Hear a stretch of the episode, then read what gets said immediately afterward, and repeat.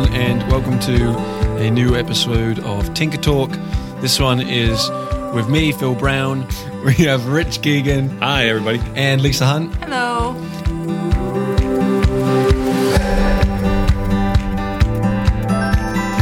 This one's based off a blog post that recently just came out um, called A Force to Be Reckoned With, the Helium Hoop. And I want to give a little backstory to where this came from and the origin of it. And then this will lead into what we're going to discuss for the next few minutes. Um, Tom Miller, who is our development uh, director, director of development, he was tasked with writing a blog post on some old materials that we had in the archives. And one of them was on the activity Helium Hoop. And so he came into the training team room and myself and Rich were there and he asked the question, what is helium hoop? So I explained that activity to him. For those people who don't know what it is, um, you either take a helium hoop. Oh, sorry. You don't take a helium. You either take a hula hoop or a stick. It's often sometimes called helium stick. And the task is whilst everyone maintains uh, contact with an index finger underneath the hoop or a stick, they start off um, often around uh, waist height, chest height, and they have to lower it all the way to the ground without the stick becoming um, off um, its horizontal plane and also without fingers coming off of the hoop or the stick. The reason it's called helium hoop and helium stick is because everyone's intention is to keep their fingers on it. So they push upwards against it, which makes it rise. Um, quick funny story about this is that one time we did get a phone call to the high five office. Someone had purchased um, the hula hoop pieces off our website and were asking very seriously how we actually got the helium into the hula hoop. They had bought themselves some helium, they had bought themselves the hoop, and they were asking, How did I get it in there? So he came in asked about that. And then he asked the question that is leading us into this conversation, which is, Why would anyone want to play that? Because it seems extremely frustrating. Um, so we explained that that's sometimes the point of activities that we do is to create spaces where people can experience frustration or struggle and how that group can cope in those scenarios. And it gives us stuff to talk about. Um, so that's what this, uh, uh, blog post is in reference to, and it goes into more detail on that. What I thought we would do um, as a team is just talk about um, that concept of struggle and concept of frustration. And then we'll also identify some activities or give some anecdotes of where that came into play for us and how we have dealt with adding struggle or frustration into programming. Um, so I'm going to hand off to uh, Lisa right now because she is doing a workshop, uh, a pre conference workshop at ACCT in February called The Struggle is Real. Um, and I have witnessed this uh, workshop also when she's done this here at High Five. And so I think it ties into this really perfectly. So, Lisa? Thanks, Phil. Um, yeah, I'm really excited. In February, February 6th is one of the pre conference days at ACCT, which is in Raleigh this year. Um, I'm so grateful I get to work with this content um, in a full day workshop. Um, I presented it last year in a 90 minute session and also at our symposium or maybe somewhere else, AE perhaps. Um, and it's really inspired by this idea of what are the barriers that we as practitioners have with allowing a group to struggle? Where do we need to let it happen? What are the considerations for reining it in? Um, what's our discomfort? How uh, where does that discomfort come from? Um, and then from a design piece, which is the part that I'm still so fascinated with, is what's the value of struggle? Um, and then how does it impact what you're doing next with the group, especially when it comes to your activity sequence? So, you know, what happens, for example, when you get to climbing and the group has had sort of engineered success all the way up there? And what does the term challenge course really mean? So, um, there's more information on the ACCT website about the workshop, acctinfo.org, um, or call the office and talk to me. I'd love to chat with you about my intentions for it. But that's sort of the workshop. And I think it very much mirrors the question that Tom had because Tom is very much asking a practitioner question like, why do we want people to struggle? I think we should always be asking ourselves that question. Awesome. Do, does any of you, uh, either of you, or have um, uh, activities or moments that you think of where you've experienced struggle or you've you've uh, created an experience of struggle for your participants and how that's played out? Well, I just I shared with you earlier. I just had one recently at uh, over Thanksgiving with uh, family with 17 people. We were together with friends and family, and because we're known as the games people, at one point in a lull in between the football game, somebody asked, "Hey, Rich, you got anything we can do?" So I threw out the dollar jump. And for those of you don't not familiar with that age old activity, it's where you place a dollar on the ground, and then the participants hold their feet together while holding on to the tips of their shoes or sneakers or toes, and they try and completely jump over the dollar without touching the dollar and land lengthwise on the other side. So that went on for probably about 20 minutes to 45 minutes. I can't remember exactly. Nobody was doing it. This is all a group of adults. And people were quizzing me as to how did this all happen? Does anybody able to do it? Absolutely. So after we left, when I came back the next morning to the house, they had continued to do that activity and picked it up later till about one in the morning. So one person asked me, well, thanks for giving us an activity that none of us could do, Rich. And then I did have to explain, well, it's about failure and learning from each other. And what did you learn about yourself through that? Um, so that was an activity that I was kind of surprised that people stuck with and continued to try to do and that they all failed. And then was a concern for one person. And I asked some other people how to go. So oh, it was fun. I mean, and then what you really learn about yourself. Yeah. Mm-hmm. That's so cool. As a side note, I think we, and I'm sure many of our listeners can identify with that. Like, oh, do you have any games yeah. at family functions? Yeah. I did like toss a name at a family reunion, and it was, you know, it's like yeah. you're kind of like asked to perform. Yeah. You know, I think, um, you know, for me, a specific activity, I think we could all probably list activities that can promote and what do they have in common. I think I had a workshop a couple weeks ago where the participants taught me so much in the conversation they wanted to have around activity types. And we were doing the classic turnstile initiative, one, two, three equals 20 or one, two, three equals 10. Whatever the activity, the dynamic is that the facilitator has a solution and the participants are trying to find the solution. And I mean, some folks will do, will breeze through that. A lot of folks won't. But I think that there's a specific dynamic with struggle when you're giving the group an answer and they're trying to navigate their way toward it. And what this group a couple weeks ago from Chewonki, who are so engaging and just amazing practitioners, what they brought the conversation to was, wow, when you had the, when you told us the outcome that you wanted, we were hesitant to engage in trying because it was sort of like, even though I kept saying the only way to find the solution is to engage with the jump rope, mm. um, they were like, well, it could be this, it could be this. It was so hard for them to start. And then they led the conversation to the question of like, well, what about an activity where there isn't a specific outcome in mind, but it's still adventure? We did a completely different activity type.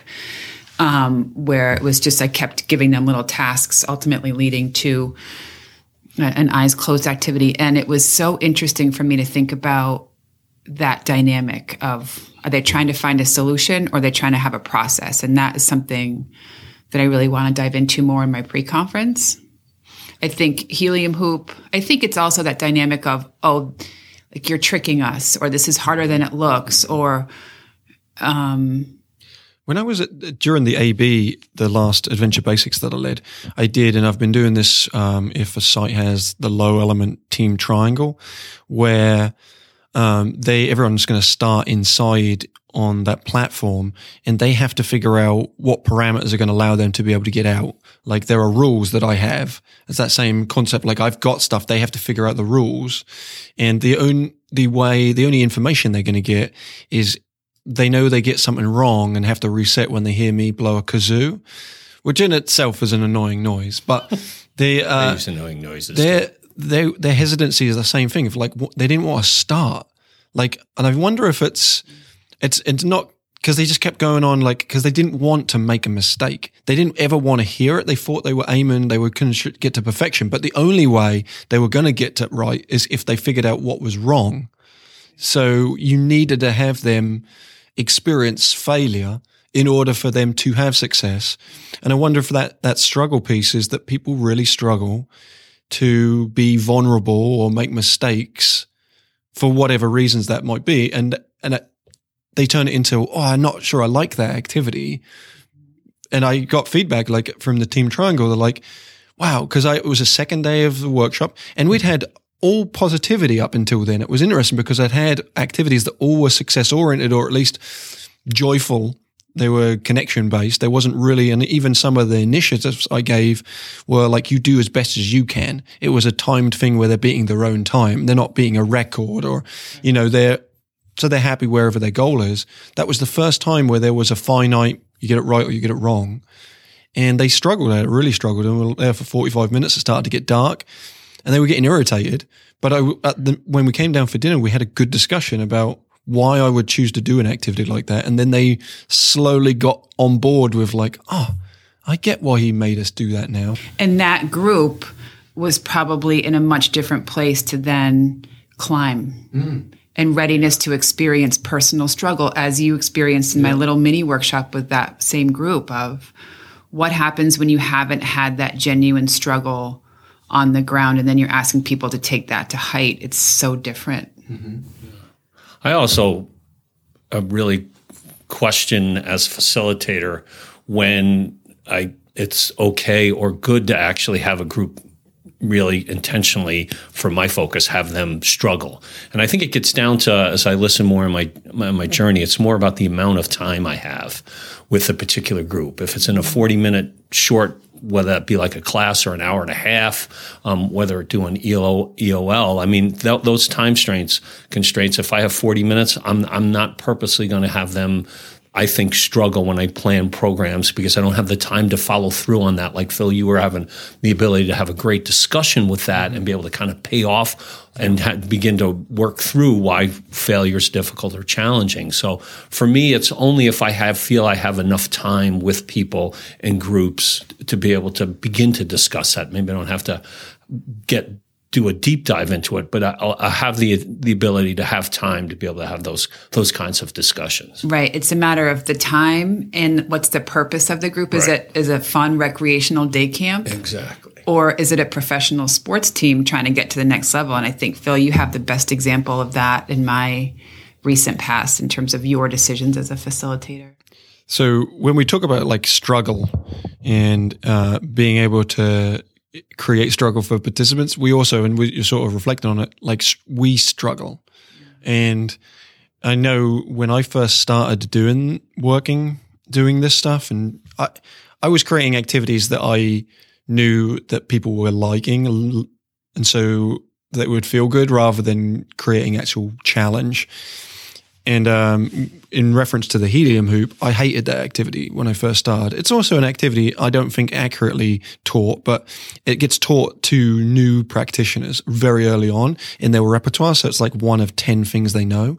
And I don't think that's the best activity to learn. No, you usually do it for 10 minutes or so and travel to the next element. So if the group is yeah. mini imploded or may implode, and like, okay, we're going to move on. Because as a facilitator, you're not experienced enough to be able to delve into the why you create the struggle.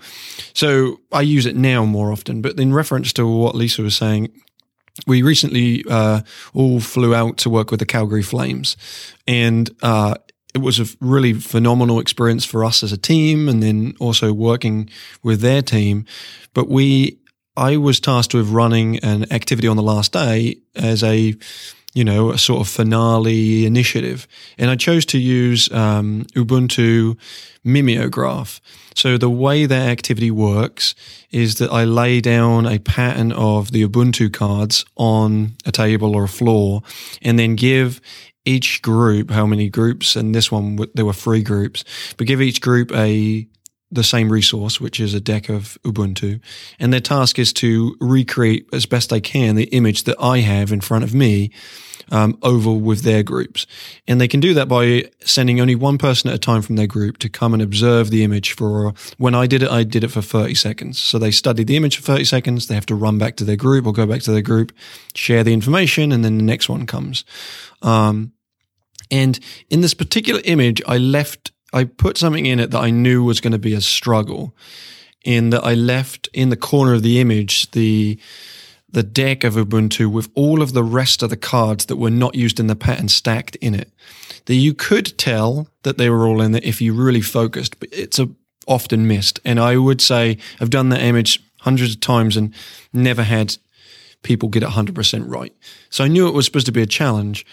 Um, but it makes me nervous because I don't you know, I don't want people to be mad. It's like the empathetic thing is also a selfish thing for me to not want people to be angry at me for something. But I put it out there because the group had had positivity the whole way through and we wanted to try to engage them in some sort of struggle. Have it be that it wasn't, they weren't going to be successful. In sport, you lose and we wanted them to experience loss. Um, and it came to the opportunity for me to reveal to each of the groups how they're done. And each group I knew had not put all the rest of the cards inside the box. So they'd all missed it. So I had a choice. I could either ignore that and say they all did it perfectly, or I would tell every single one of those players that they had not succeeded. And so I chose to, uh, have them not succeed. And it resulted in, uh, not the most positive response back to me. They weren't that happy. They're competitive sports players, uh, uh, team members, so it makes sense that they were they were a little upset about it. But it brought up that good intention. But that was a choice for me, and I, I struggled through that process, and they all struggled through the process. My hope that is, is that it was beneficial. Um, but yeah, that was my struggle. And it's not okay to fail in our society, and especially at, at the highest level of sport. Yeah. It's not okay to fail you fail, you lose your job, you lose your contract, you may be out of the league. And I, and I, and I think in every place, and, and I mostly in our culture, I don't think it's okay to fail. From a cultural cultural standpoint, we're asking people to really delve into that, which is which is hard. And also, we when we facilitate, we we take on this almost like a paternal maternal instinct for protection around this group. Like we call them our groups. Like we want them to be successful. We follow along with their success, and we want them to do well. And so we add a lot of energy in. And because of that paternal maternal instinct, we sometimes want to help. I used to find that when I used to do outdoor ed, the worst participants were the teachers that, uh, that joined the kids that were the chaperones because they were I was younger, but I was more used to seeing kids struggle. They were a little bit more success oriented and they couldn't deal with that. And it, they would give the answers to the kids because they would watch them struggle and go, no, no, no, you need to do it this way. And I'm like, Ugh, you took every possibility for learning away from them. But it, I think we do struggle. I know lots of new facilitators really struggle with having people struggle. Right. I think it's maybe the question is, um, do you let groups struggle or not? I think that's one way of asking. I think another way of saying, what does experiential learning really mean to each of us? And if it's if we're using experiential learning as a tool to help people improve themselves, improve the groups that they work with and learn with on a daily basis, it's uh, like experiential like how can you have experiential learning if it's only success? Mm-hmm. Yeah. It's like, what are you supposed to learn from that? And I think yeah. the other piece that this conversation reminds me of is that, and Rich, you, you said something so important that, um, it's one thing for me to say, you have as many tries as you want. There's no consequence. That's not the same as the group fully being able to actualize that. Mm-hmm. You know, when you say there's no penalty for attempting something to get out of the team triangle, I have to remember not to expect everyone to be like, oh, okay, great, let's just try. Because you're right. We're not, when you have the solution, you have power. No. And when you don't have the solution, you don't have power. And so it's not, it's not equal. Right. It's really off balance. And so I have to watch my expectations of a group when they have unlimited tries. Sometimes I'm like, why aren't they just trying? Mm-hmm. Yeah. And it's because it's super risky, no matter what we say. Yeah. Yeah.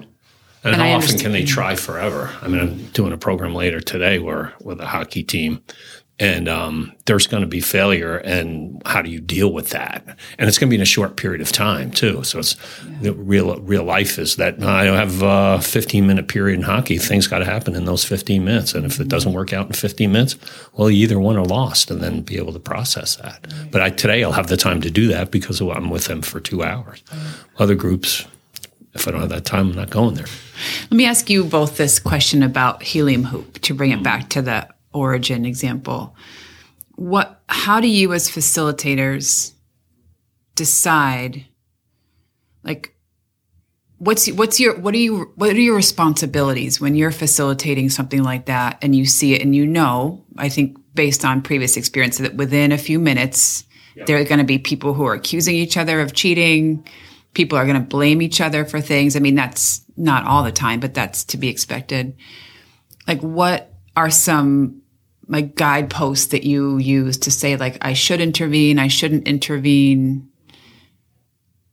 And i'll just yeah I, I mean, I always feel like I, for me, before I do that activity, we've done some other work about conversation, what's appropriate, what's not appropriate.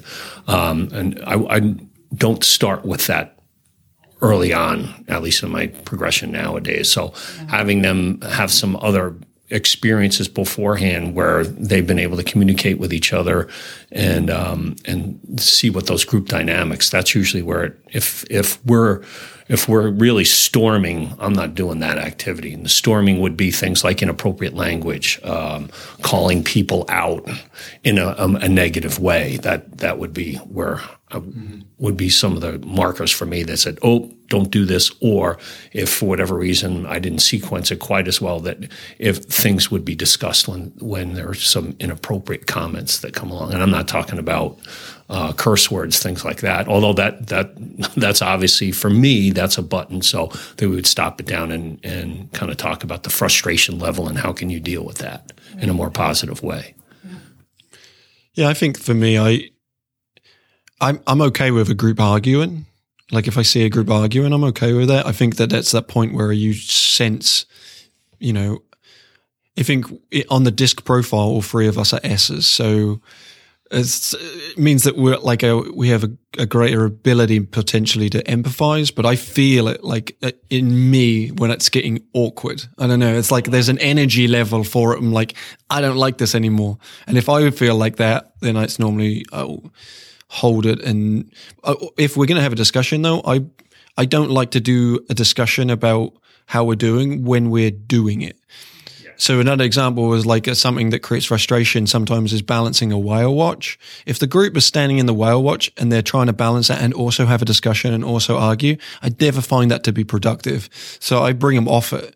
And the same with the helium hoop, put the hoop down on the ground and let's walk over here and take a seat and let's just talk about it and we'll come back to it either immediately or we'll come back to it later as another marker of success. And it's okay actually for me if the group completely flops on it, yeah. because then I'll what I'll do is I'll remember that moment, and then if I'm with them for multiple days, I'll bring the hula hoop back out of my bag and watch them all go, "Oh God, no," and then see them do better, maybe because they've worked. I've worked through it a little bit. I think it's okay to use those things as a litmus, litmus test.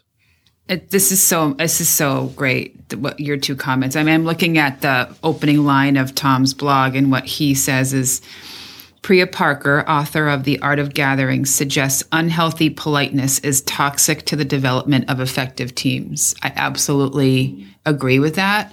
I think I'm curious, like, but do I expect something like helium hoop to be the thing that gets the group over unhealthy politeness? And I, I have to be careful for myself to always, I, not just rely on the activity mm-hmm. to be the teacher, like you're both saying in your own ways. I think, and I'm agreeing with, we all have to make sure that the activity is in the right context. And ultimately, we're responsible for the safety of our group. Like, is there a dynamic in the group where one person is, you know, constantly being talked over or left out or berated or something?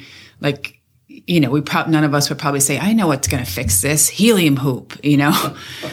But it, yeah, I think it's that. How do you break through that unhealthy politeness?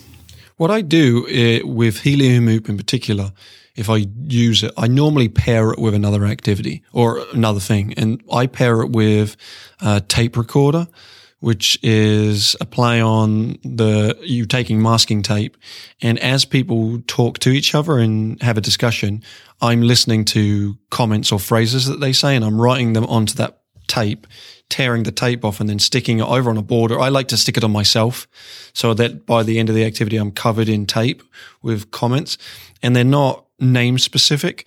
But I think that sometimes people don't know in the moment how their energy and language comes across to others. So it allows them to see everything visually. And so I'll say, look at all the comments that have been made during this activity, both positive and negative and non-assigned to individuals. Which of those, and now we take those, which of those make you feel positive? Which of those don't make you feel great? And analyze like, look how many of them made us feel kind of crappy. Like, what does that tell us about the way that we communicate? So in the same way that the helium hoop is a tool to see frustration, I don't think it's an activity that solves the problem. It brings, no, it, it, up brings it up and allows you to talk about it. It's a tool for discussion. It's not a tool like, oh, my group is really frustrated each other. I've got the solution. Helium. All it would do is make it worse. So I use it as like an opportunity to analyze. And it's an activity like others that I use where I'm not a part of it. Like it's not one where I'll throw my fingers in. Like I'm not doing it.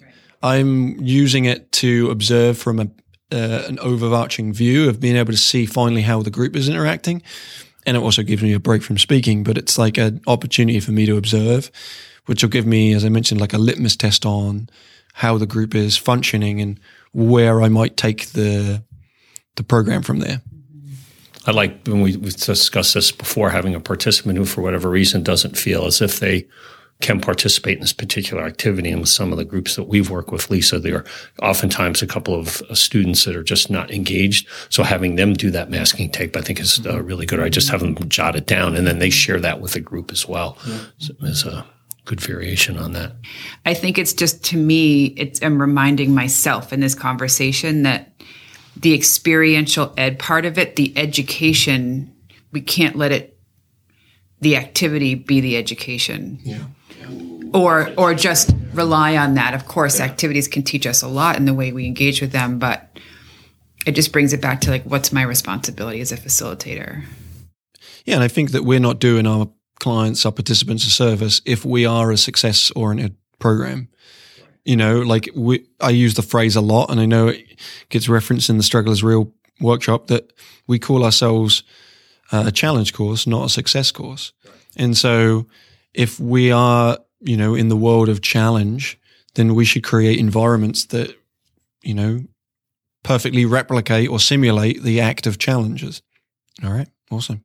We're good. Wrapped it up. Yeah. We solved all the problems. Okay. Thanks, everyone. Bye. Bye. See you.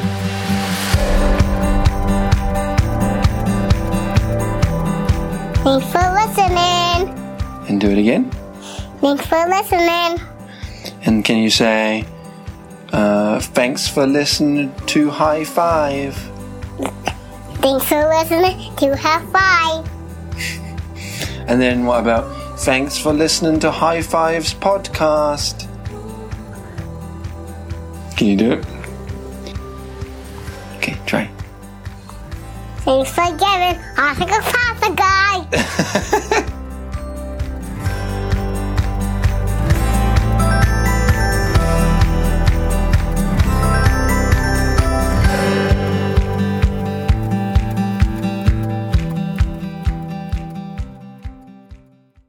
If I had to rate our solar system, I'd give it one star.